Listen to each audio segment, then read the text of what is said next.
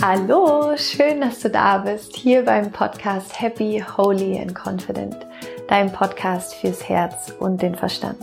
Mein Name ist Laura Marlina Seiler und ich freue mich riesig, dass du hier bist, dass du eingeschaltet hast, denn heute wartet ein ganz besonders inspirierendes Interview auf dich mit der wundervollen Sarah Nuru. Und vielleicht kennst du Sarah noch äh, aus der Zeit von Germany's Next Top Model, was sie damals gewonnen hat Vielleicht kennst du sie aber auch durch ihr Startup Nuru Coffee, denn Sarah hat ihr eigenes Unternehmen gegründet, wo sie Kaffee aus Äthiopien importiert, Fairtrade und über die Gewinne wiederum an Frauen in, in Äthiopien Mikrokredite vergibt, damit diese ihr eigenes Business gründen können, ihre eigenen Ideen umsetzen können und ja, in diesem Interview geht es um Sarahs Geschichte. Es geht darum, wie ihre Zeit war bei Germany's Next Top Model, wie die Zeit danach gewesen ist, wie ihre äthiopische Herkunft auch ihr Leben geprägt hat, was für sie Kaffee bedeutet, wie es dazu kam, dass sie ihr eigenes Unternehmen gegründet hat, ähm, wie es dazu kam, dass sie ja heute jetzt dadurch so viele Frauen in Äthiopien auch unterstützt, wie ihr Mindset ist und dieses Interview ist unglaublich inspirierend. Sarah hat so eine wahnsinnig angenehme, inspirierende, tolle Aura und ja, also du wirst es merken im Gespräch, es ist einfach total schön, ihr zuzuhören und so ein bisschen in ihre Welt einzutauchen und ja, und das ist natürlich auch einfach unglaublich inspirierend, was sie mit Nuru Coffee macht und mit der Idee darüber einfach auch Frauen in Äthiopien dabei zu unterstützen, ihre Träume zu leben. Und es ist so schön, ja, zu sehen, wie man einfach auch die Brücke schlagen kann zwischen unterschiedlichen Kulturen und wie wir alle einander auch unterstützen können auf die eine oder andere Art und Weise. Und ich wünsche dir ganz viel Freude mit diesem Interview, dass du ganz viele Ideen für dich mitnehmen kannst, dass du auch ähm, ja, Vertrauen in deinen eigenen Weg daraus mitnimmst.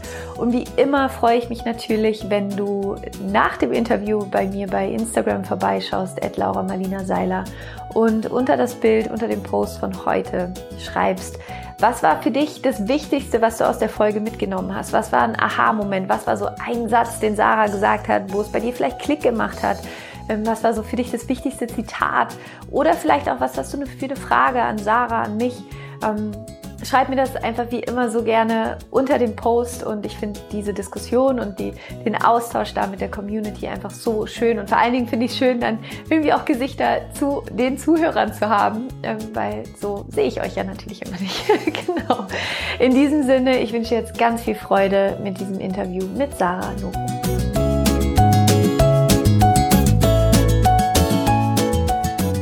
Ich freue mich so sehr, heute eine ganz wunder, wunderschöne und wundervolle Frau hier im Podcast zu haben, Sarah Nuru. Und äh, wir sitzen gerade in meinem Wohnzimmer am Küchentisch, haben jetzt gerade schon ganz viel gequatscht und ich freue mich so sehr, äh, jetzt einfach dich, deine Energie mit allen hier teilen zu können und einfach schön, dass du da bist. Ja, danke, dass ich hier sein darf und dass wir schön Kuchen nebenbei essen und gute Gespräche haben werden. Super schön. Ähm, magst du mal ein bisschen von dir erzählen? Viele Menschen kennen dich wahrscheinlich auch noch von Germany's Next Top Model mhm. und äh, ja, wissen wahrscheinlich, wer du bist, aber trotz allem, ich finde es immer so schön, so ein bisschen in, in deine Welt auch einzutauchen. So, woher kommst du? Wer, wer ist Sarah? okay, ähm, ja, wie du schon gesagt hast, also vielleicht kennen mich noch einige von Germany's Next Top Model, obwohl es jetzt doch fast zehn Jahre her ist. Oh Gott, ich fühle mich alt. Ja, ich glaube es immer nicht. Ich muss zuck immer zusammen, wenn ich denke, fast zehn Jahre. Ähm, aber in den zehn Jahren, fast zehn Jahren, ist halt einiges passiert. Ich habe ähm, mit meiner Schwester Sali ähm, vor über einem Jahr, also 2017, Nuru Coffee gegründet. Unser ähm, Social Business, also wir importieren äthiopischen Kaffee und ähm, reinvestieren in Frauenprojekte, indem wir Mikrokredite, Trainingskurse und Schulungen geben und ähm, haben im Zuge dessen auch unsere eigenen, ähm, unseren Verein gegründet, die Neuro Woman e.V. Und ähm, ja, das, das hat wirklich irgendwie die ganze Entstehung hat fünf Jahre gedauert und es waren also ich habe das Gefühl so ich habe die letzten fünf Jahre habe ich viel herumgefuchtelt, aber auch herum experimentiert, mich selber finden müssen und ähm, es hat sehr viel Zeit gekostet, aber die war so wichtig für mich, um heute hier zu stehen und selbstbewusst den Kaffee, den wir jetzt nicht mehr trinken, weil wir den schon ausgetrunken haben. aber ähm, ja, aber mit Sali, also mit meiner Schwester, das aufzubauen und das ähm, ist total spannend. Und es hat auch wie gesagt die letzten die letzten Jahre beansprucht und tut's immer noch. Und aber es ist immer schön, dass ich nebenbei model ich ja nach wie vor, habe meine Partner, aber das ist für mich eher so, ach, ach cool, heute habe ich wieder ein Shooting. Das hatte ich eine ganze Zeit lang nicht, weil ich immer das Gefühl hatte, ja, das kenne ich und das okay, noch ein Job, aber mittlerweile, weil ich sonst jetzt eher Pakete packe und im Büro sitze und Mails mache, dann freue ich mich, wenn ich schön gemacht werde und dann Fotos mache. Also ich habe heute wieder so eine so eine Wertschätzung dem alten Job, ähm, was ich lange irgendwie verloren habe. Und das ist total schön. Jetzt habe ich auch meine Mitte gefunden und ich habe das Gefühl, es fügt sich alles. Voll schön. Ich würde gerne einmal wirklich zurückgehen, wenn wir jetzt wirklich vorstellen, äh, ich würde jetzt gerade mit der Sarah sprechen von vor zehn Jahren. Mhm. Ähm, wie wäre wie wär die Sarah damals noch oder wie war die Sarah damals, wenn du das so vergleichst? Ich komme ja ähm, aus München ursprünglich, ähm, also ja, vor zehn Jahren, bevor noch alles angefangen hatte, ich war ein ziemlich äh, schüchternes Mädchen. Also ich, ich hatte, also ich bin eigentlich ein Typ, aber ähm, jetzt kein lauter Mensch, der es in den Vordergrund stellt oder so. Aber ähm, ja, ich bin in, ich hatte meine festen Freunde, habe bei American Apparel gearbeitet, das gibt's ja leider nicht mehr, aber ich bin da gerne hingegangen. Ähm, bin auch zur Schule gegangen. Ja, es war einfach ein schönes, normales Leben. Ähm, noch zu Hause gewohnt mit meinen Eltern. Das vermisse ich ein bisschen, weil jetzt, wo ich so alleine wohne und meine Schwester auch ausgezogen ist, ich habe ja mit ihr ganz lange auch zusammengelebt, ähm, merkt man eigentlich, wie schön das ist, wenn man Familie zu Hause hat. Ja. Also das habe ich jetzt erst vor kurzem wieder gemerkt, als meine Schwester geheiratet hat und die ganze Familie zu Besuch kam nach Berlin und bei mir gewohnt haben. Und das einfach so genauso war wie vor 10, 15 Jahren. Ich dachte, ach, wie schön. Natürlich haben die mich genervt nach einer Zeit. Ich dachte, okay, so viel, so viel, wie, Familien nerven können manchmal.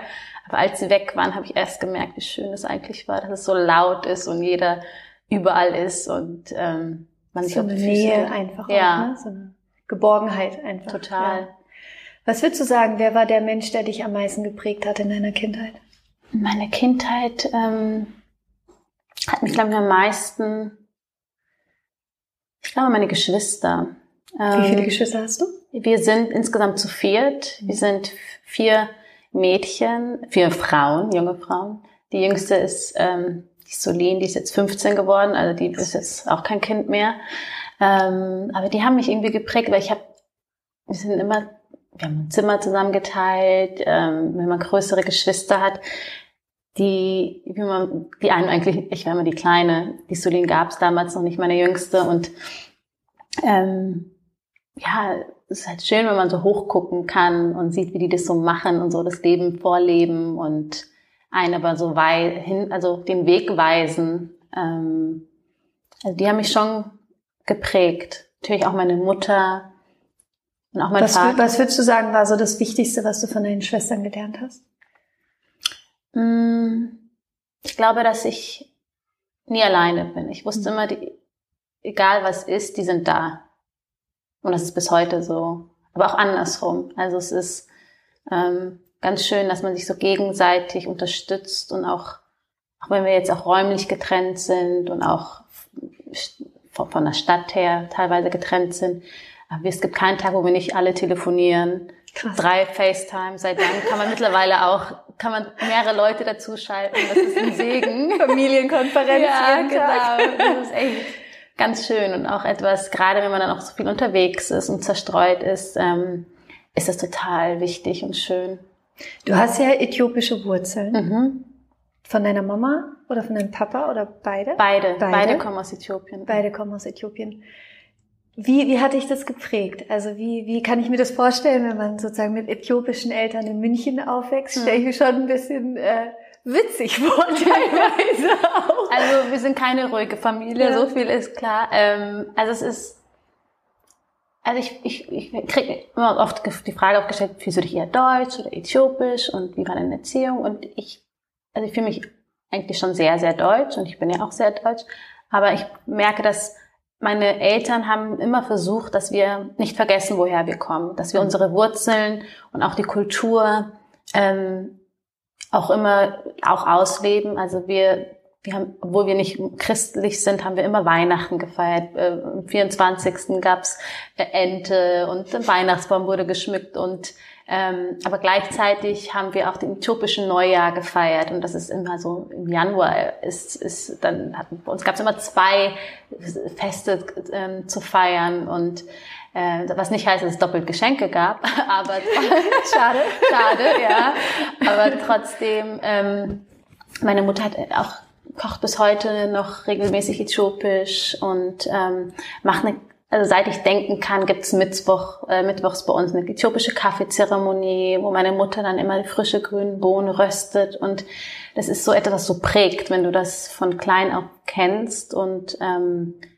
eigentlich ganz normal für mich war. Und dann je älter man wird und auch andere Familien besucht und, und, und, und die Familie von meinen Freunden und dann so sieht, wie die so miteinander umgehen, merke ich schon, wie, ähm, wie doch äthiopisch ich erzogen worden bin, weil meine Eltern waren auch ein bisschen strenger und die waren schon so, die Jungs durften nicht nach Hause und, und wenn ich den Freund habe ich meinen Eltern erst vorgestellt, als es wirklich ernst war, es war nicht mal, also, ähm, aber immer, einen großen Zusammenhalt und ja, war auf jeden Fall sehr geborgen. Wie war das denn für dich, als, als, als es mit dem Modeln quasi losging? Da bist du ja dann wahrscheinlich so in so eine komplett andere Welt auch eingetaucht, oder? Also. Mm, ja, es war tatsächlich so von heute auf morgen ähm, war es anders. Also ich, mein Ex-Freund hat mich damals angemeldet und ich weiß noch, als wir auf dem Weg, also wir, ich dachte eigentlich, wir fahren zum Christkindlmarkt und dann hat er mich vor diesem Casting, so Messegelände, hat er mich dann gebracht und ich dachte, wenn, dann kommt er mit. So, ich konnte es gar nicht fassen. Und Männer waren aber nicht erlaubt. Dann stand ich plötzlich alleine vor diesem riesen Gebäude und sehe halt Mädchen und Fra junge Frauen mit dem Koffer an tanzen. Ich dachte mir so, hä, was passiert jetzt? Und ich hatte nichts dabei. Und mein Freund hatte, mein Ex-Freund hatte Schuhe, High Heels mir eingepackt. Und er so, jetzt gehst du raus. Und ich bin, und ich habe mir gedacht, oh Gott, das ist, also ich habe, ich wurde schon als 15-Jährige auf der Straße mal angesprochen, ob ich modeln möchte. Und war total erschrocken, dass dass, dass ich so angesprochen wurde. Ich war mit einer Freundin dort und ähm, mir war es so unangenehm, dass nur ich gefragt worden bin und nicht meine Freundin. Und ich, mir tat es so leid und, und bin aber das erste Mal damit in Berührung geraten und habe mich aber nie getraut, zu einer Modelagentur zu gehen, weil ich mir dachte, oh Gott, wenn die mich ablehnen.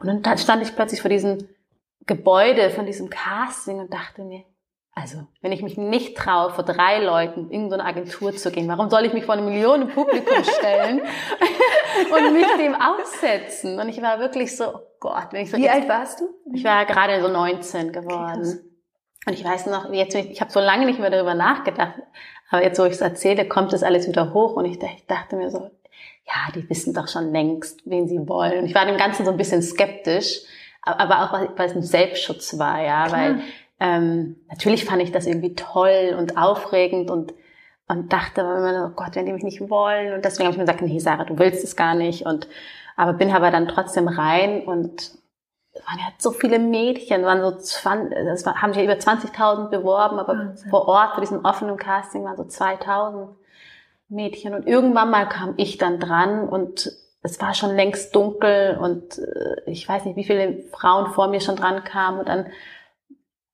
laufe ich so diese Bühne entlang ich weiß noch, wie die Jury da vorne stand. Jetzt im Nachhinein denke ich mir, das glaub, was habe ich da eigentlich gemacht, ja, dass ich das getraut habe.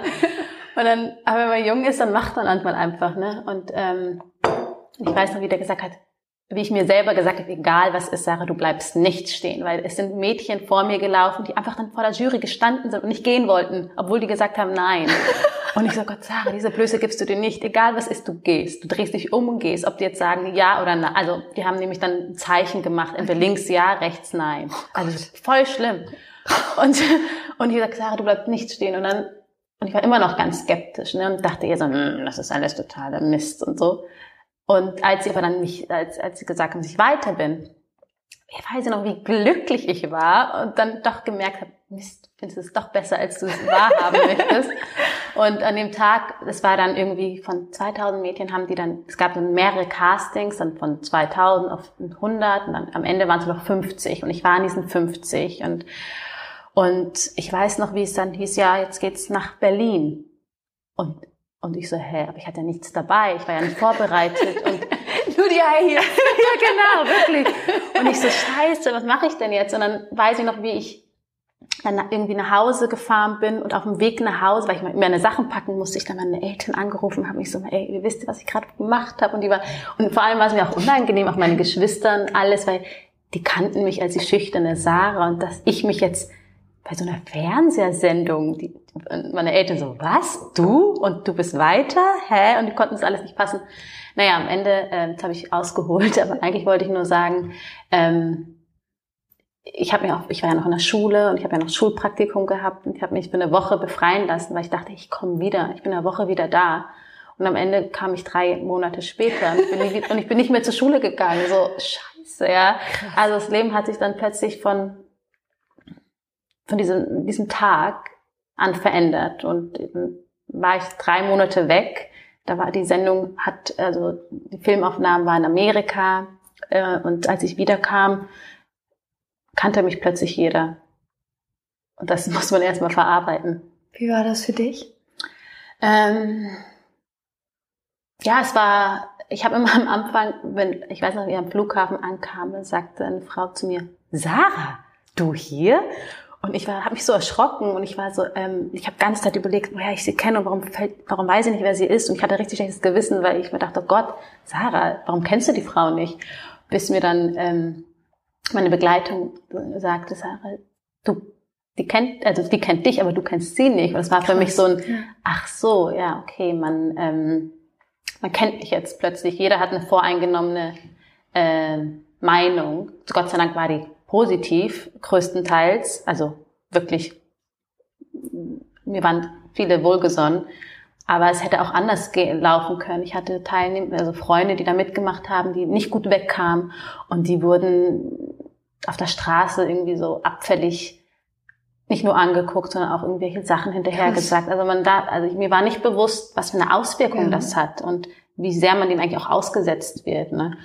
Aber ähm, für mich war das, ich fand das immer sehr krass, dass Leute sich, dass die Leute auf mich zukamen und äh, so positiv waren und gesagt haben, dass sie sich so gefreut haben, dass sie geweint haben, als ich gewonnen habe, weil es, es hat ja auch plötzlich, es hat ja schon was bedeutet, dass eine dunkelhäutige gewinnt. Und gerade für, für junge Mädchen, die Migrationshintergrund, hat das schon was zu bedeuten, Natürlich. plötzlich eine Sichtbarkeit zu haben. Und das ist heißt, also das ist auch das Bild, was heißt heute Deutsch zu sein. Ja, ja. das ist nicht nur ähm, blond und blauäugig sein muss, sondern dass es auch eben eine dunkle mit schwarzen Locken sein kann. Und, und das war mir gar nicht so bewusst, dass, dass, dass es eine Auswirkung hat und für so viele Leute ähm, auch was bedeutet hat. Und das hat mich voll stolz gemacht. Und ich war immer froh, wenn Leute auf mich zukamen, weil ich wusste, naja, die müssen ja nicht auf mich zukommen, wenn, wenn die mich nicht mögen würden. Und ich fand das eher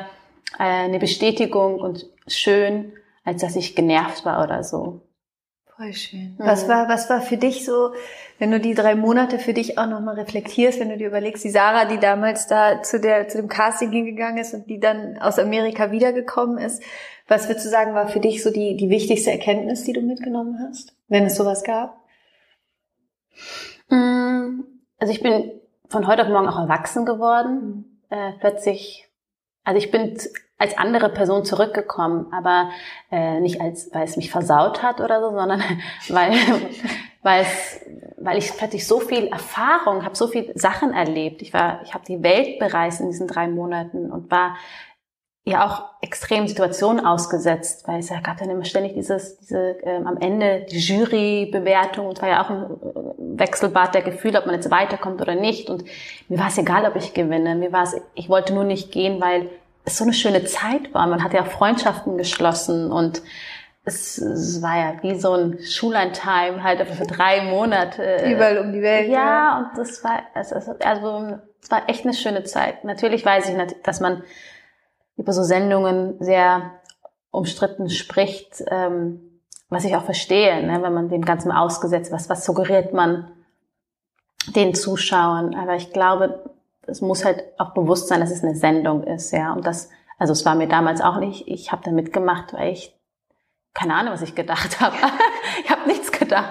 Aber ähm, viele haben da sich angemeldet, weil sie gehofft haben, einen Schritt in, in diese Modelkarriere zu machen und ähm, ohne eigentlich zu wissen, was für Auswirkungen das auch hat und, und, und auch ohne zu wissen, dass, dass viele Leute im, vor dem Bildschirm das sexistisch finden und dass die Frauen und dass wir irgendwie unterdrückt werden und ich, ich verstehe das, dass diese Ansichten, aber wir sind ja alle freiwillig. Keine, also ich wurde ja nicht gezwungen damit. Naja, so halt, mein Freund hat mich geschickt.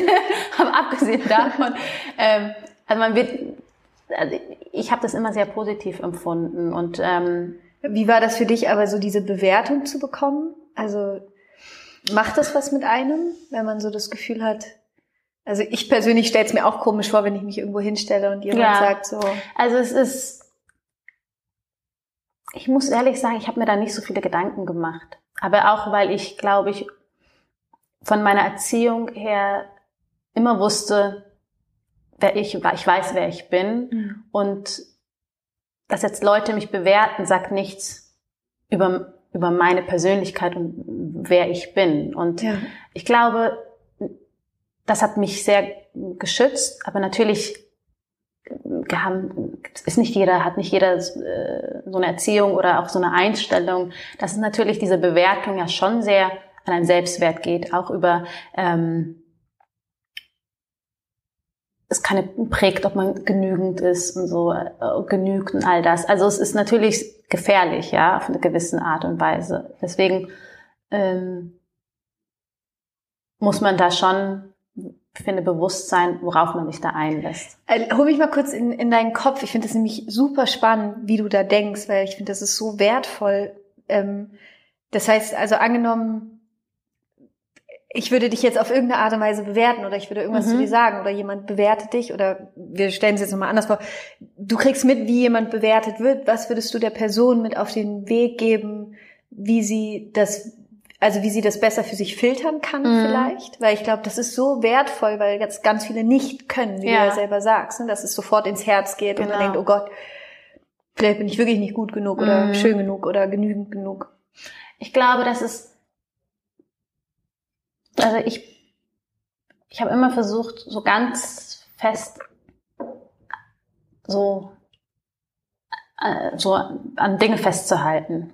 Ähm, so an meine Werte, aber auch so an mich zu glauben. Und also wenn jetzt jemand mir was oder wenn jemand irgendwas Böses oder Blödes sagt, ja, dann versuche ich das erst gar nicht an mich ranzulassen, weil ich mir denke, die Person hat irgendein Problem, aber die mache ich nicht zu meinem Problem. Geil. Ja.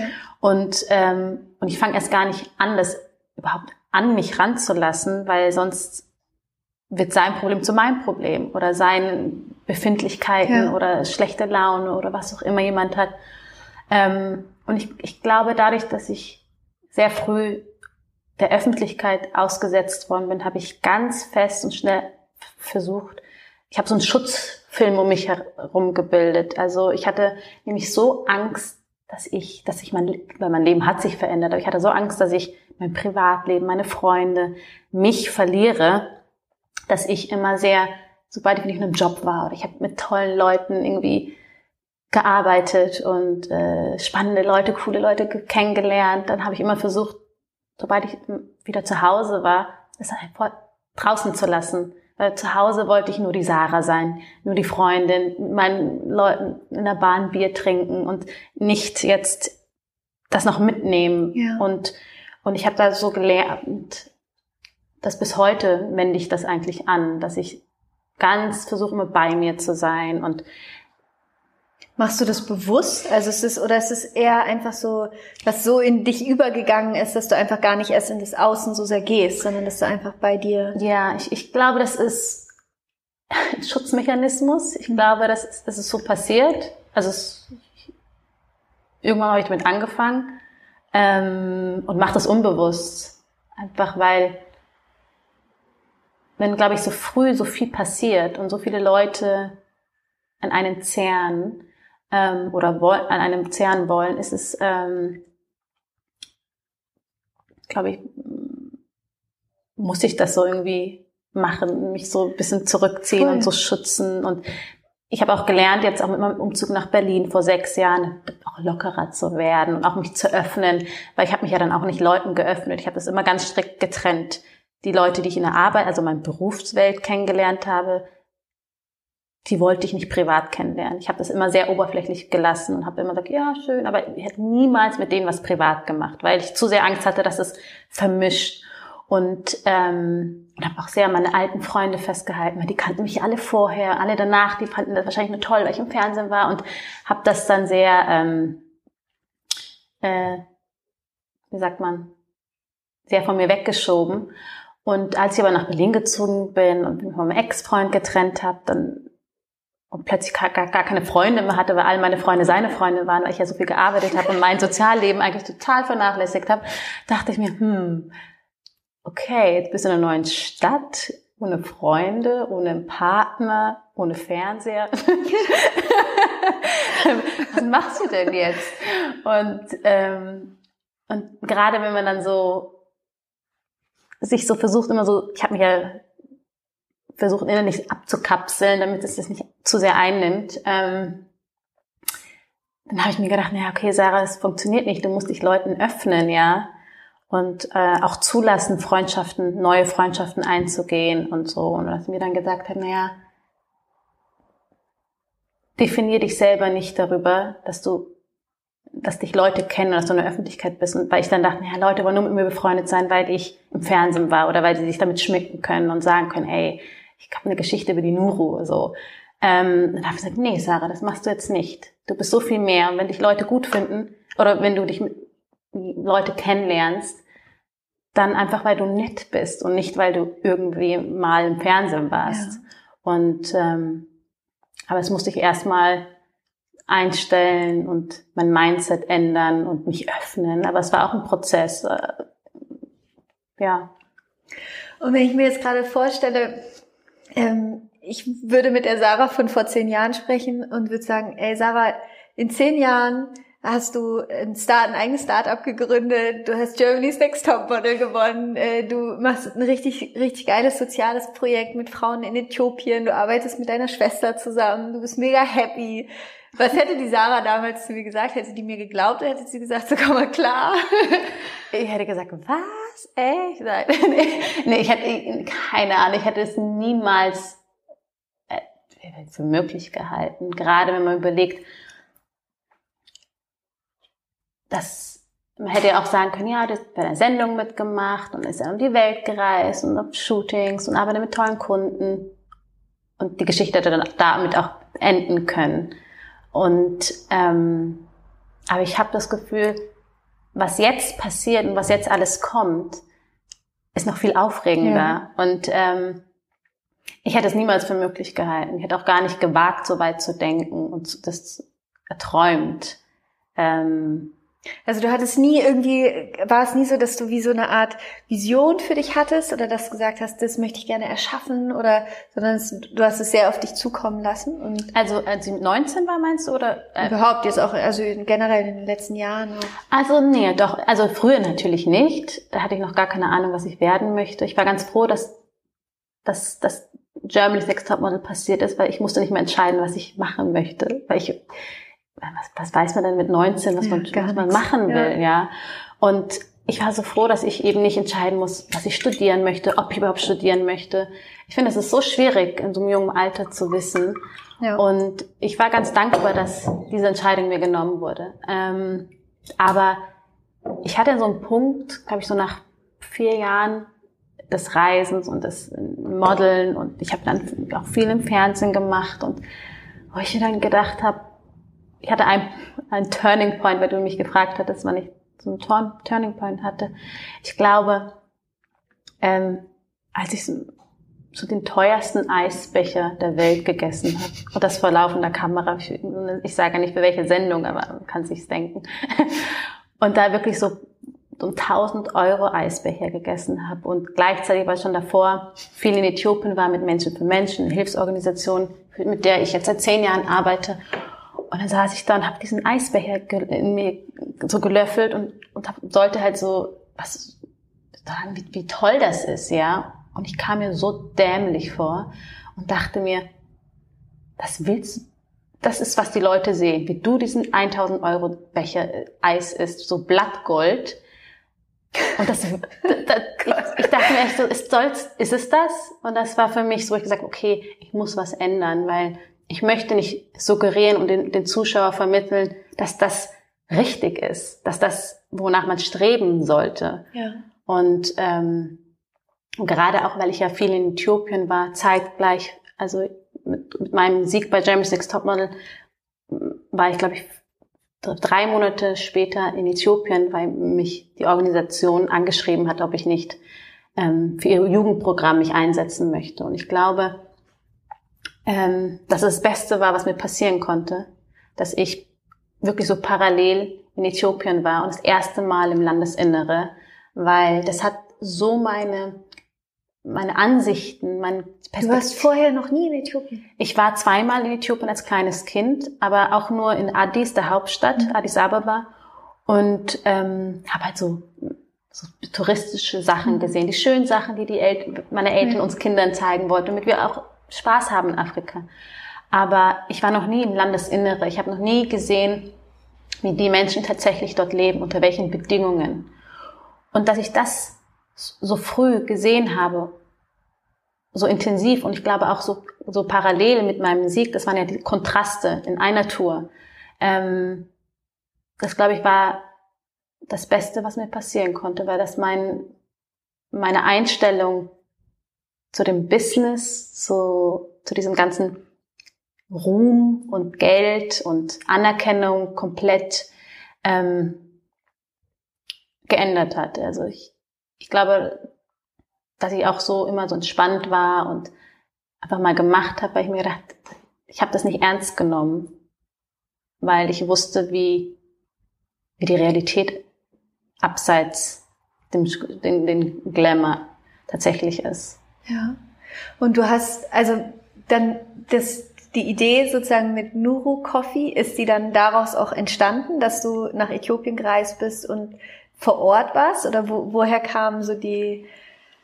Die Idee kam viele Jahre später erst, ähm, weil ich, ich glaube, dass dadurch, dass ich diese, diese Kontraste immer hatte, ich bin jedes Jahr nach Äthiopien gereist. Das erste Mal, als ich in Äthiopien war, das war im September 2009. Und als ich, ich bin von Äthiopien direkt nach New York geflogen, das erste Mal zur New York Fashion Week.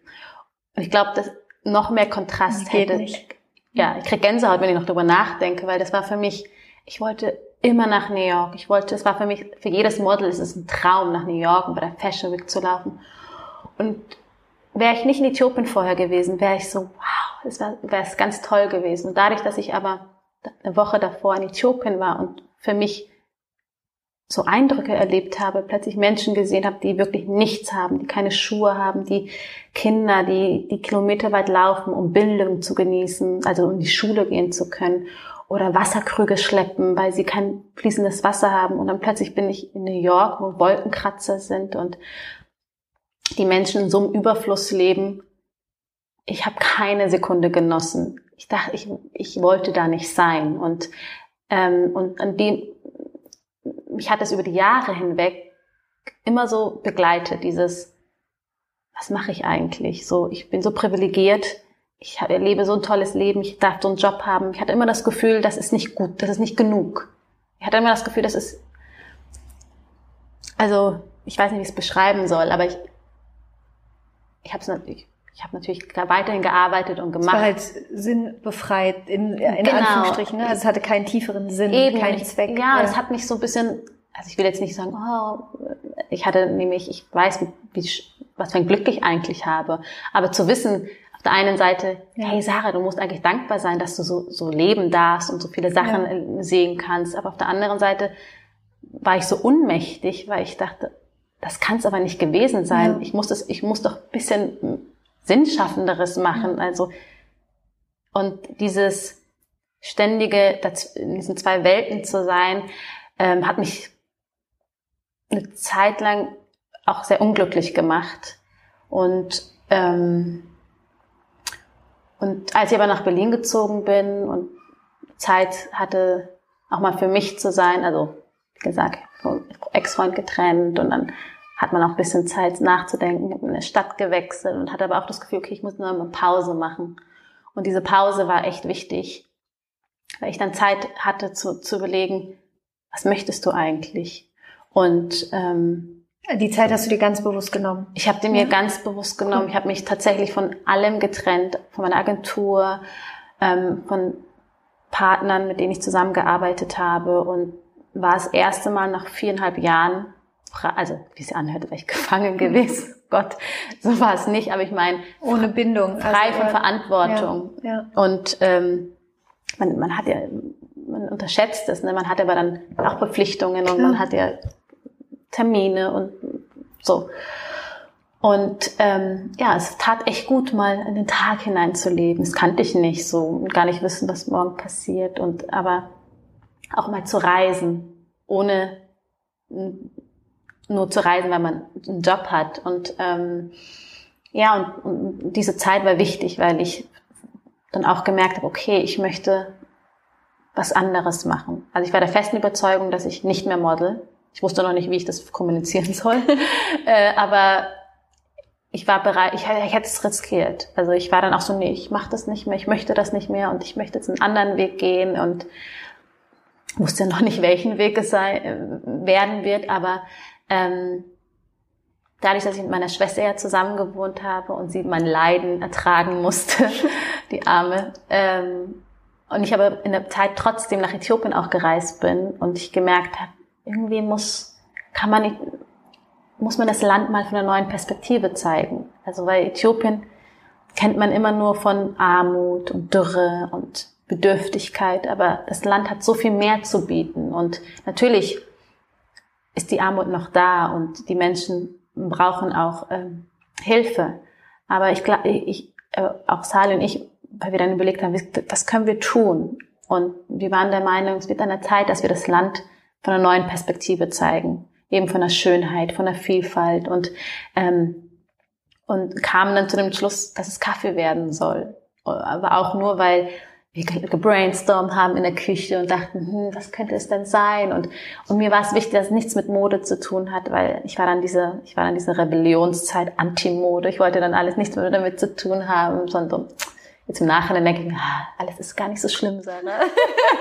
Aber einem Zeitpunkt. Aber man braucht wahrscheinlich einfach einmal in diese andere Richtung ja. so, das, ja, ich kann es voll verstehen, klar. Und ich fand Kaffee spannend, weil es eben so was anderes ist und auch äh, größte Exportgut des Landes ist. Also die wenigsten wissen, dass Äthiopien das Ursprungsland des Kaffees ist. Ja, und das, ähm, also man sagt so, Äthiopiens Wiege nicht nur der Menschheit, sondern auch eben das Kaffee, der Kaffee wurde dort eins entdeckt und und das fand ich spannend und auch diese Kaffeezeremonie, die zu Hause bei uns immer gemacht wird, die wird in Äthiopien überall ähm, zelebriert. Also du kannst ins Landesinnere fahren, wo kein fließendes Wasser ist, aber was du bekommst, ist einen sehr guten Kaffee. Also das, das, das frage ich mich immer wieder, wie schaffen die das? Also es ist unglaublich, weil man denkt, dass in allen Kaffeeregionen, wo Kaffee wächst, ob es jetzt Südamerika ist oder ähm, mittlerweile auch in Vietnam wird Kaffee angebaut, dass es so eine Kultur ist, aber das ist gar nicht so. Gerade so Südamerika, die, die so Kolumbien, da wird der Kaffee nur, also nur produziert für den Export, aber in Äthiopien, da wird der Kaffee teilweise mehr konsumiert, als exportiert wird, weil das so in der Kultur drinnen ist. Und, und dieses Miteinander, dieses ähm, Leute einladen. Also ich sage immer, das Schöne ist, meine Mutter, als sie Mitte der 80er Jahre nach Deutschland kam, hat sie so Anschluss gefunden, weil sie in Grünbach, in so einem kleinen Dorf in der Nähe von, also noch vor Erding. Und Erding ist noch vor München, also wirklich in so einem mini 200 Seelendorf, ähm, hat sie, ich weiß bis heute nicht, wie sie zu den ganzen Utensilien kam, mit rohen Kaffeebohnen und ähm, aber sie hat eine, immer angefangen, mittwochs eine Kaffeezeremonie zu machen, weil sie einen Mittwoch nach Deutschland kam und es ihr so viel Gutes gebracht hat. Und dass sie und hat immer Nachbarn eingeladen. Natürlich kam am Anfang niemand, weil die am Anfang Angst hatten und so vor dieser schönen Frau, die aber alleine mit zwei Kindern da waren und so hatten die alle ein bisschen, gerade die Frauen waren so, hm. Aber meine Mama hat einfach, war immer mittwochs Kaffee gemacht die Nachbarn eingeladen, bis irgendwann mal Leute kamen. Und ich fand diese Geschichte so schön, dass es, sie immer sagt, das, das verbindet. Mhm. Und auch heute in unserer Münchner Wohnung, wo meine Mutter Kaffee zelebriert, also die Zeremonie macht und die grünen Bohnen röstet, riecht das ganze Wohnhaus danach und unsere Nachbarn, die, die wissen, ah ja, mittwochs bei den Nurus gibt's Kaffee und wenn die Bock haben, kommen die. Und dieses Gefühl ähm, das, der Entschleunigung, gerade in der jetzigen Zeit, wo alles so schnell geht, dieses Kaffee to go und jeder ist für sich, fand ich dieses Gefühl der alten Tradition auch hierher zu bringen, dieses Miteinander und dieses auch die Wertschätzung des Kaffees näher zu bringen, fand ich, fanden Sali und ich schön. Und dem wir, weil natürlich wissen wir auch, wir finden das Rad nicht neu. Kaffee gibt's wie Sand am Meer. Gerade in Berlin gibt's über in jeder zweite Ecke äh, macht ähm, Barista und der oder Kaffee, der eigenen Kaffee röstet. Aber ich finde, die wenigsten erzählen oder beschäftigen sich mit, woher der Kaffee kommt. Wer sind denn die Menschen, die uns tagtäglich die, die Bohnen ähm, also den Kaffee äh, ermöglichen und und, äh, und die Geschichte wollen wir erzählen. Und als Sali und ich eben in Äthiopien waren, das erste Mal im Auftrag des Kaffees, ich war ja oft genug da, aber halt noch nie da, wo die Kaffeeregion ist, eben im Süden von Äthiopien. Und ähm, als wir da waren, das erste Mal, auch über Zufälle und Umwege, ähm, waren wir wirklich mehr erschüttert, weil wir gar nicht fassen konnten, wie viel Arbeit dahinter steckt. Also wir dachten, wir kennen uns aus mit Kaffee, weil wir die grünen Kaffeebohnen gesehen, also wissen, wie die, die Kirsche, quasi die, ist ja eine Kirsche, eine Frucht und der Kern ist quasi die Bohne. Und dadurch, dass die ist normalerweise grün und dadurch, dass ich das weiß durch die Kaffeezeremonie, wie so eine grüne Bohne, also die Bohne im ungerösteten Zustand aussieht, habe ich total die Ahnung.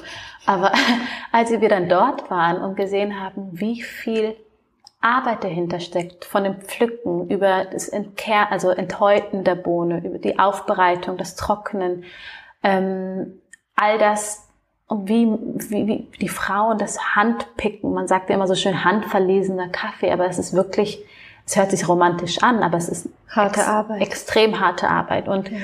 und ähm, und als wir das gesehen haben, waren wir also nach unserer Reise waren wir erst recht, wir haben gesagt, okay, wir wissen, es ist ein, also ein harter Weg und auch ein schwieriger Weg wird es sein, weil es so umkämpft ist, der Markt. Aber wir waren, wir haben gesagt, wir müssen die Geschichte erzählen.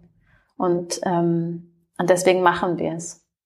Mega schön. Wunderschön. Also voll, ja, ich, ich, ich liebe das einfach, wenn Menschen was machen, was einfach so einen tieferen Sinn hat und was ja auch so Welten so schön miteinander verknüpft, mm. ne? Und in so, gerade, ich sag mal, in so eine, in so ein Business wie das Kaffee-Business wieder Liebe zu bringen und mhm. Herz, ne? Also ist ja mega schön. Ja. Also Jetzt habe ich denke mir so, Gott, Sarah, du redest zu viel. Alles gut, das ist total schön. mega spannend. Also. Ja, es ist, ich, Sally und ich, wir sind auch, also dadurch, dass wir ja wirklich alles alleine machen und wir halt wir sind, sind wir immer noch erstaunt, dass wir es echt hinbekommen haben, ja, so und sind jedes Mal, wenn wir einen neuen Kaffee geliefert bekommen und der dann frisch geröstet wird und wenn wir den dann so verpacken und bekleben, dann schauen wir uns immer an, während wir so im Boden sitzen und das so machen und freuen uns so, weil wir denken, ich hätte das gedacht, dass wir das wirklich zusammen hinbekommen. Weil gerade alle unsere Freunde und wie viele Leute uns ausgelacht haben und dachten, pff,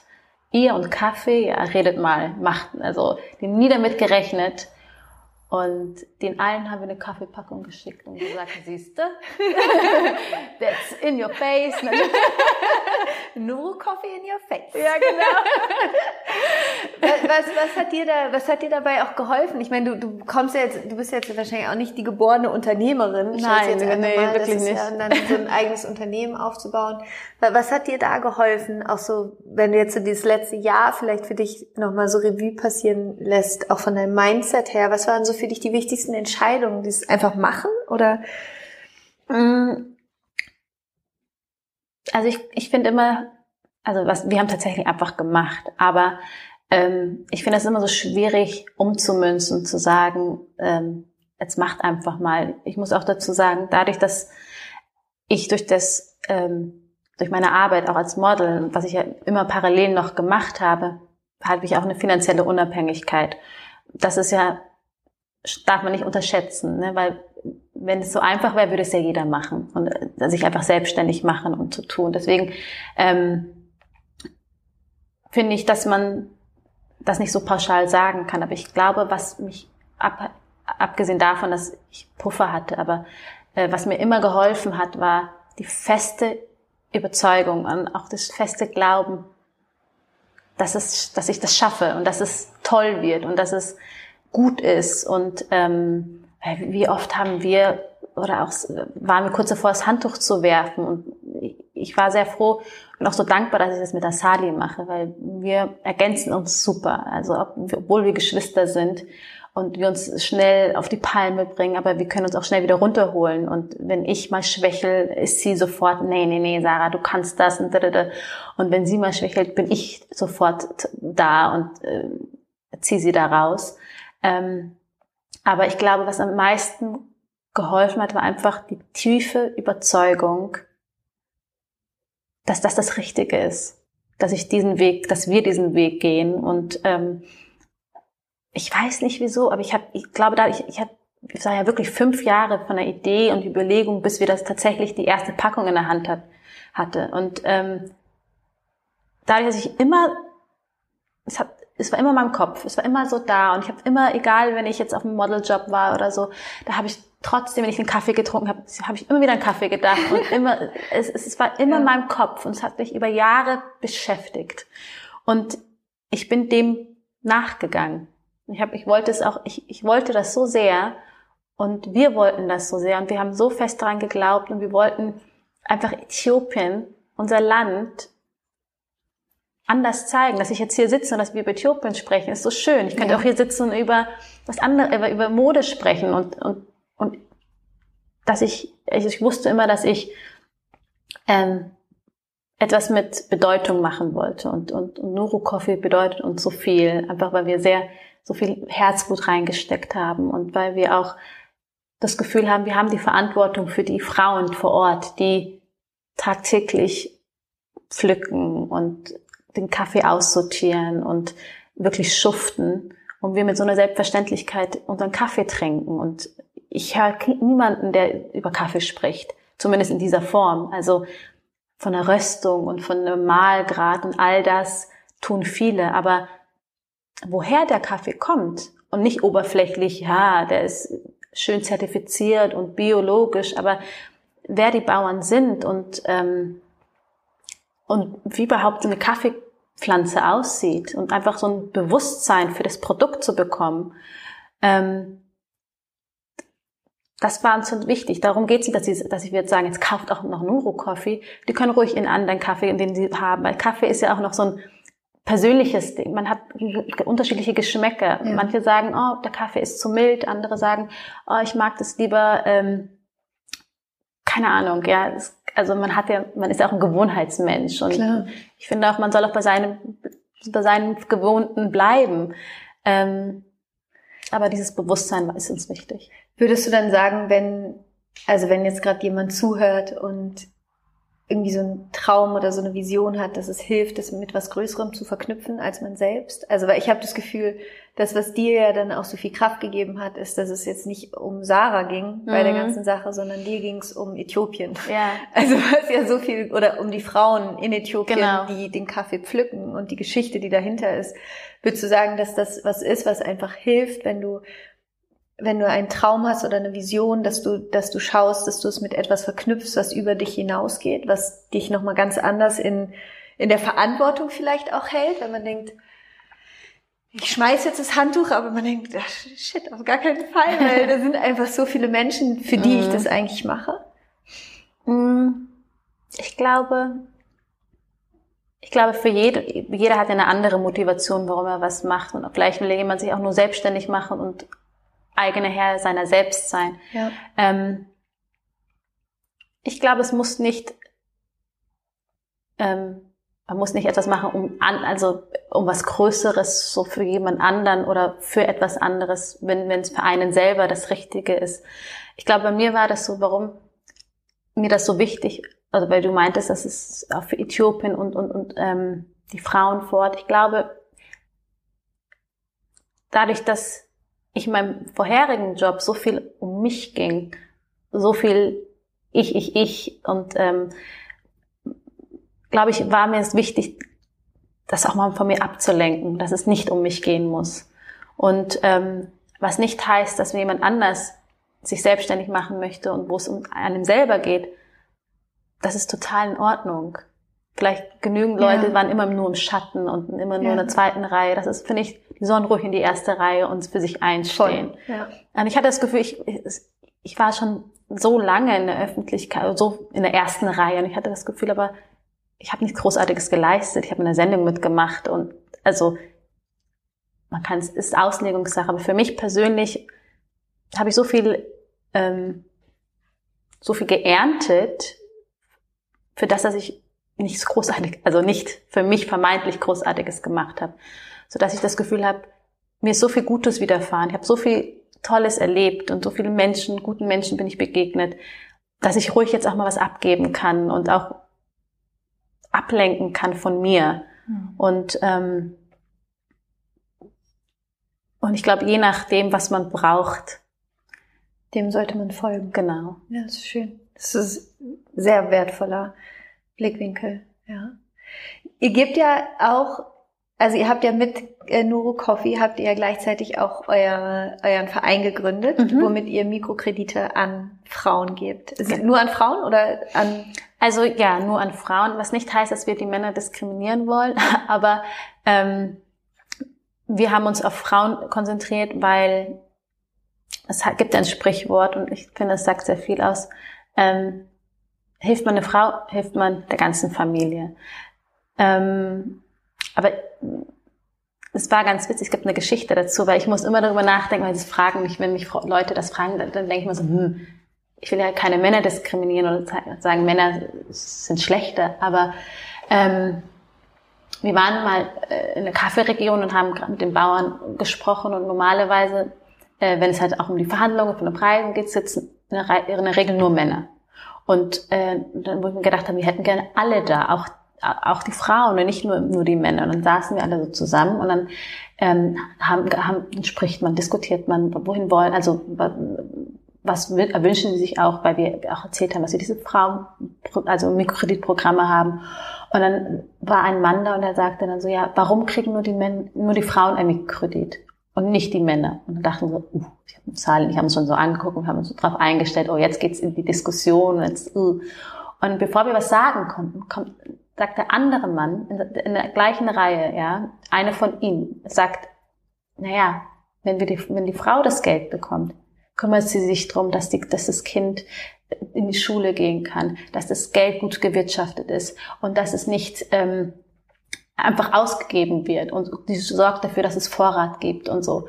Und in dem Moment hat er den ganzen Wind von den Segeln genommen, weil der Mann in der eigenen Reihe hat, die, hat das beantwortet und dann waren wir echt froh und haben lange darüber nachgedacht im Nachhinein, weil das stimmt, ja. In der Regel ist es so, dass die Frau in Äthiopien und auch in anderen Situationen viel mehr darüber nachdenkt, okay, wie, wie hält es lang genug und auch wie setze ich das Geld sinnvoll ein und indem wir und oftmals ist es ja auch so, dass die Frauen immer benachteiligt sind. Also die Männer finden oft wo noch Arbeit und können ähm, noch irgendwo Geld verdienen. Aber die Frauen in Äthiopien, die haben keine Einnahmequelle. Und indem wir ihnen eben einen Kredit geben, quasi eine Starthilfe, so können sie sich halt eben was eigenes aufbauen. Und dadurch, das heißt ja einen Kredit, das heißt, die zahlen das Geld auch wieder zurück. Jedoch nicht an uns, sondern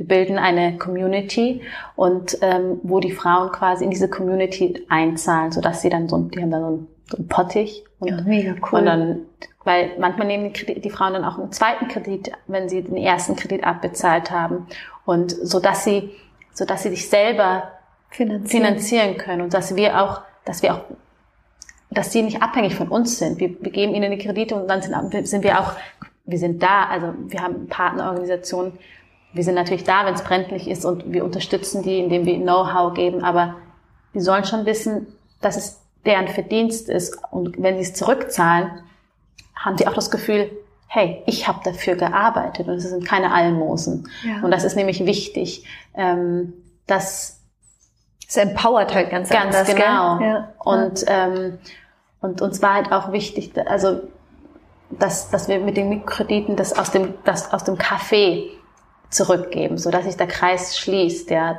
weil wir wir haben auch lange überlegt,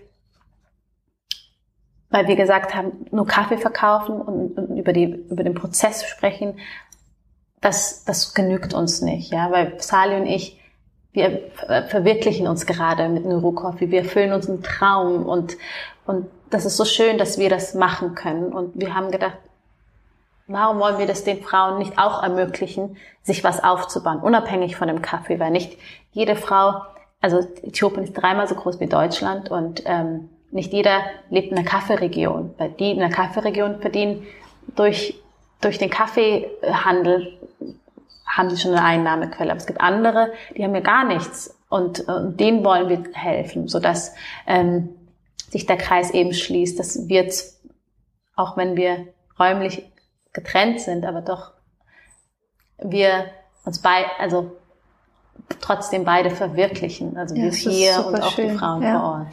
Und das macht ihr jetzt schon seit einem Jahr auch mit den Mikrokrediten? Oder also mit den Mikrokrediten, genau. Also wir haben jetzt ein Jahr lang Kaffee verkauft und jetzt vor, ähm, wir waren im April in Äthiopien und haben quasi von dem Verkauf, von dem ersten Jahr Verkauf, konnten wir unsere ersten Kredite. Okay. Äh, Was war das für ein Gefühl? Wie war das für dich? Ich kann es wirklich nicht in Worte beschreiben. Es war, weil wir waren witzigerweise, ohne dass wir es geplant haben, schon vor einem Jahr dort. Und wir sind auf dem Tag, also es war echt unglaublich, auf dem Tag genau, waren wir ein Jahr später wieder dort und haben halt dann die Kredite vergeben können. Und es war für Sale und für mich, also wirklich, wir waren so stolz, weil wir, weil wir unser Versprechen eingehalten haben und wiedergekommen sind und ähm, zu sehen, dass die Frauen die Möglichkeit haben, sich was aufzubauen und ähm, das ist wirklich, ja, ist so schön zurückzugeben. Und ja. das gibt uns dann so viel, also es hat uns so motiviert, noch, also wir sind zurückgekommen und waren so, wow, das ist so toll. Und es ist, man, es hört sich immer so, ah, wie sagt man, sehr, äh, also ich kann es nicht beschreiben, aber es, es hat schon was zurückzugeben. Also es ist, es ist halt erfüllend. Ja, ja. genau. Natürlich. Und ähm, wir wissen und hoffen, dass es erst der Anfang ist. Ja. Und was ist was ist die Vision von dir und deiner Schwester?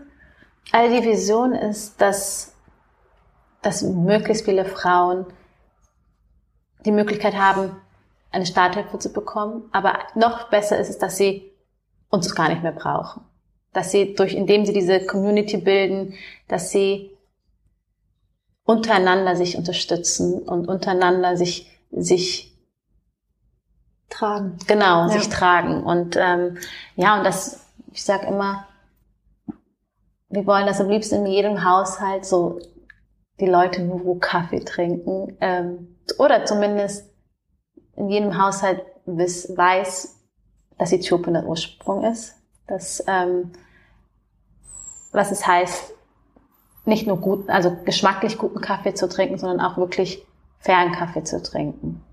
Und ähm, ja, ich bin immer, ich, ich denke, will immer nicht zu groß, also zu weit denken, weil wenn es nicht passiert ist, ist bin ich traurig. Nein, aber, aber ich gehe lieber so, so, ich lebe lieber im Hier und Jetzt und versuche das Beste heute zu schaffen und ähm, und es kommt im Ende des Tages kommt es wie kommt wie es kommt, ja. Mega schön. Ich habe immer so äh, Standardfragen, die ich jedem Gast stelle im mhm. Podcast. Und die Frage ist, stell dir vor, mhm. du hast ein wirklich wundervoll erfülltes Leben. Ähm, du bist so alt, wie du alt werden möchtest. Mhm. Wundervolle Kinder, alles wunderschön, Nuru Coffee, jeder Haushalt trinkt Nuru Coffee. In Äthiopien, alle äh, können, können, kann sich komplett selbst tragen. Ähm, aber es gab äh, ein, technisches Problem. Und alles von dir ist gelöscht. Also es gibt, falls du irgendwann ein Buch geschrieben haben solltest, es ist nicht mehr da. Äh, Webseite ist leider offline. Also es gibt nichts mehr quasi, wo man mhm. etwas über dich nachlesen könnte in dem Sinne. Und ich würde zu dir kommen und würde sagen, Sarah, es tut mir mega leid. Es ist leider gar ein technisches Problem. Alles gone. Ähm, und es ist der, der letzte Tag deines Lebens. Und ich würde dich fragen, was wären, wenn die Welt nichts von dir mehr hätte, was wären die drei Weisheiten, die du der Welt hinterlassen würdest? Was wären drei Sachen, die du auf ein weißes Blatt Papier schreiben würdest, wenn du wissen würdest, das ist das Einzige, was du der Welt noch geben könntest? Boah. das ist echt schwer. Okay. Uh. Okay, muss ich ein bisschen nachdenken. Ja, der an. Ähm, ich glaube,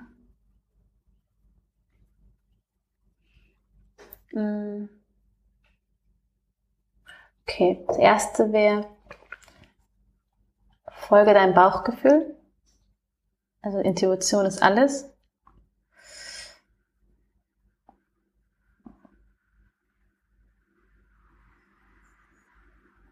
Du bist genug. Und das letzte ist,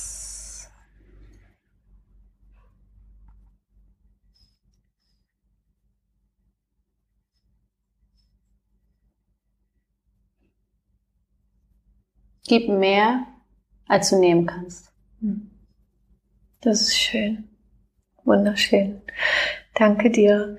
Gibt es einen Ratschlag, den du mal bekommen hast in deinem Leben, der, der dir geholfen hat? Etwas, was jemand mal zu dir gesagt hast, wo du gedacht hast, ja, danke für diesen Ratschlag?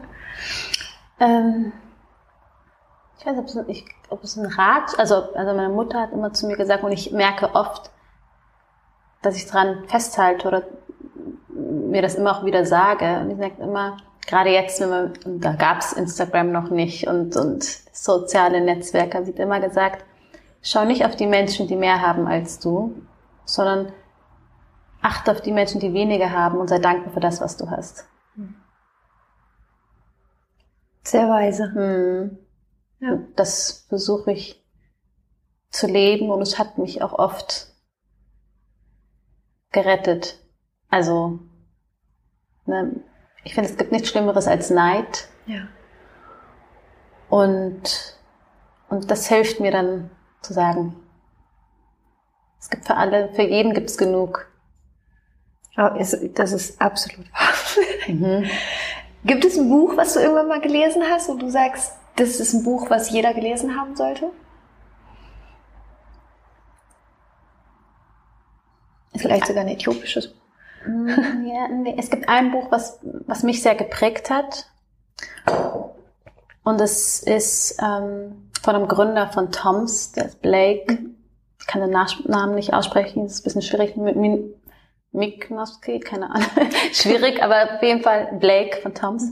Und der hat das Buch geschrieben, Start Something That Matters. Start Something That Matters. Das stimmt, bei den Toms-Schuhen geht ja auch immer. Genau irgendwie ein Paar Schuhe oder nee, wie ist das? Ich weiß genau, gar nicht. Genau, also kauft ein, mit jedem verkauften Paar Schuhe geben sie einen Schuh, Schuh an Bedürftige ja. und ich finde, das hat mich sehr, ich habe das irgendwie, mir hat das, ich habe ein Bekannter in die Hand gedrückt, dem ich erzählt habe, ja, ich möchte Neurocoffee machen, wir wollen Kaffee, also da gab es den Namen Neurocoffee und wir wollen Kaffee importieren und damit noch Gutes tun und der, ich kannte die Geschichte nicht und der hat mir dann das Buch gegeben, hat geschrieben, dann so folge deinem Ziel, ja. Und ich, weiß, und ich fand das so schön, weil das dieses Start something that matters, so mach etwas, was Sinn macht, ja. ja.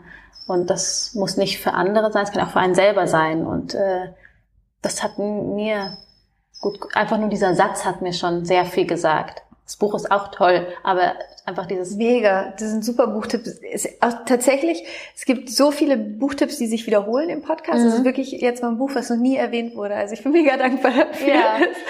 Also gerade wenn man auch ein bisschen businessorientiert ist, weil das ist so auch so mega geil. Das Prinzip des Social Business. Voll. Da gibt's auch noch ein richtig tolles Buch zu, wenn dich das interessiert. Das heißt äh, Karma, äh, Karmic Management. Ah. Was auch mega spannend ist, wie man sozusagen äh, mit Karma im Business arbeiten mhm. kann. Super spannend. Super oh, super. Ja. Merke ich mir sehr gern. Cool. Ähm, ja, gibt es, gibt es äh, irgendeine Art und Weise, einen Weg, wie wir dich und auch euren Verein unterstützen können? Also all die jetzt gerade zuhören und denken, ich möchte da irgendwie auch was beitragen oder helfen, unterstützen. Gibt es irgendwie eine Art und Weise, was, was man euch gerade Gutes tun kann oder wie man euch unterstützen kann? Ähm, ah, ich finde es, also natürlich könnte ich jetzt sagen, ja, spendet Geld, aber ich finde, das sollte man nicht. Jetzt würde die Sali sagen, was redest du für einen Quatsch? aber wer möchte, kann das ja gerne machen. Natürlich, also. aber, aber es war unsere, unsere Motivation, jetzt nur äh, den Verein zu gründen, war nicht, um jetzt nochmal Spendengelder zu mhm. generieren, weil es gibt viele gute Spendenorganisationen und wir wollten, wir wollten nicht noch eine Organisation, die, die, es gibt so viele, die Gutes tun. Ähm, aber ähm, ich glaube, also ich muss auch dazu sagen, dass wir nur die V gegründet haben, weil es Firmen gibt, die, die das ganz toll fanden und das unterstützen wollten, Nuru Coffee und damit die Frauen. Und aber wir dürfen als Firma natürlich kein Geld annehmen, so dass deshalb haben wir Neurowoman ähm, gegründet, den Verein, genau den Verein äh, gegründet, um eigentlich einen Aufbau, einfach so ein, so ein Auffangbecken, also eigentlich für Nuro Coffee, weil wir ja quasi ja Gewinne ja. In, in, in Projekte stecken, aber halt auch eben Firmen unterstützen können. Aber wir immer sagen, ähm, wir wollen eben nicht die Bedürftigkeit. Wir wollen keine Spenden spenden, sondern eigentlich Kaffee kaufen. Kaffee kaufen, um, weil der Kaffee soll die Frauen unterstützen und nicht die einzelnen Spenden. Ich, vielleicht rede ich jetzt Quatsch und so, aber ich weiß, was du meinst. Ich finde immer so, ja. ich, das ist, da, da, da diskutiere ich auch sehr viel, weil ich finde immer so, ich finde, die, man, man hilft langfristig, indem man Arbeitsplätze schafft, indem man ähm, indem man Wirtschaft ankurbelt. Und äh, deswegen haben wir auch Neurocoffee gegründet und nicht von vornherein den Verein, weil wir ähm, der Meinung sind, mit, mit Arbeiten auf Augenhöhe, mit faire Preise kann man Gutes tun. Und damit meine ich jetzt nicht, dass ich jetzt die Kaffee, also ich möchte jetzt mal Kaffee verkaufen, sondern ich glaube, man muss einfach die Art des Spendens umdenken. Ja. Ist ja auch für beide Seiten irgendwie schön, ne? Also es ist ja ein Geben und ein Nehmen auf beiden Seiten dann. Das ja. ist irgendwie auch nochmal. Genau, man hat auch was ja. dafür, ja. Also man kriegt auch einen Kaffee. Also ich, ich, vielleicht rede ich jetzt Quatsch und Sally denkt sich, ach Sarah, du warst so gut und jetzt hast du die letzte Sekunde so zerstört um Gottes Willen. Das Schöne aber ist, dass, dass alle Hörer, glaube ich, äh, sowieso gerade ganz in dich verliebt sind Nein, und dass, aber, äh, dass jeder da auch vollkommen ja selbstständig entscheiden kann, was man machen möchte. Ne? Wie du auch sagst, es gibt ja so viele tolle Vereine. Eben. Ähm, aber ich glaube, ich glaube, wenn man einfach das Prinzip von Mikrokrediten weiter bespricht und, und sich mit dem ein bisschen auseinandersetzt, ähm, ist schon viel getan. Ja. Das heißt nicht, schön. dass man nicht auch Neurowoman unterstützen kann. Aber ähm, macht, was ihr wollt. Geil. Bestes Ende ever. Gibt es noch irgendetwas, was du sagen möchtest? Besser nicht. Das wird mein Quote of the Year im Podcast. Sarah, danke von Herzen für dieses wunderschöne, super inspirierende, ehrliche Gespräch. Es hat mir so viel Freude gemacht und ich glaube, dass da so viel Wertvolles drin gewesen ist. Also von, wir haben über so viele Themen gesprochen und ja, ich bin dir einfach super dankbar für deine Zeit und dafür, dass du dein Ding machst und da losgegangen bist und einfach, ja, gerade auch was für dich gefunden hast, was dich so mit Sinn erfüllt. Und es ist so schön und dass es einfach zeigt, es geht und es ist machbar und auch diese Brücke zu schlagen und da einfach groß zu denken, finde ich wunderschön. Also Dankeschön. Ja, danke, dass ich hier sein darf. Es war wirklich und es ist immer noch sehr schön hier und jetzt essen wir auch den Kuchen. Ja, auch. steht hier die ganze Zeit. Ich danke dir. Ich hoffe sehr, dass dir dieses Interview gefallen hat, dass du ganz viel Inspiration für dich mit rausnehmen konntest. Schau, wie gesagt, super gerne bei Instagram vorbei und schreib unter dem Post von heute, was du für dich mitgenommen hast, was für dich ein Aha-Moment war oder was du vielleicht Sarah mir sagen möchtest, ob du vielleicht eine Frage hast, dass wir uns weiter austauschen, diskutieren, uns kennenlernen, ähm, freue ich mich riesig drauf. At Laura Marlina Seiler auf Instagram. Und ansonsten wollte ich schon mal anteasern, ähm, dass man ab jetzt mein neues Buch vorbestellen kann, das im November kommen wird. Und das Buch heißt Schön, dass es dich gibt. Und es ist ein Buch, was tatsächlich sehr gut auch zu dieser Folge heute passt, denn es geht genau darum, wie du dein Geschenk für die Welt findest, wie du herausfindest, wofür du hier bist und dann auch den Mut zu haben, genau das zu leben. Und es ist tatsächlich so ein spiritueller Erfolgsratgeber, so kann man das ein bisschen sagen. Und ja, genau, du kannst es dir jetzt vorbestellen. Ähm, den Link tue ich auf jeden Fall in die Show Notes. Wenn du möchtest, kannst du es dir einfach schon vorbestellen in deinem Buchladen des Vertrauens oder auf jeder anderen Online-Plattform, die es so gibt, wo man Bücher bestellen kann. Schön, dass es dich gibt, heißt das Ding. Und ich freue mich natürlich, wenn du es dir vorbestellst. Ich werde dazu aber auf jeden Fall im Oktober äh, nochmal die ein oder andere Podcast-Folge wahrscheinlich veröffentlichen, wo ich auch ein bisschen aus dem Buch erzählen werde, vorlesen werde. Und ich freue mich riesig darauf, es zu teilen und bin ganz, ganz, ganz dolle gespannt, wie es euch gefallen wird. Und genau, ansonsten ähm, sind wir mitten im Higher Self Home gerade im August, äh, beziehungsweise Quatsch, wir haben ja schon September.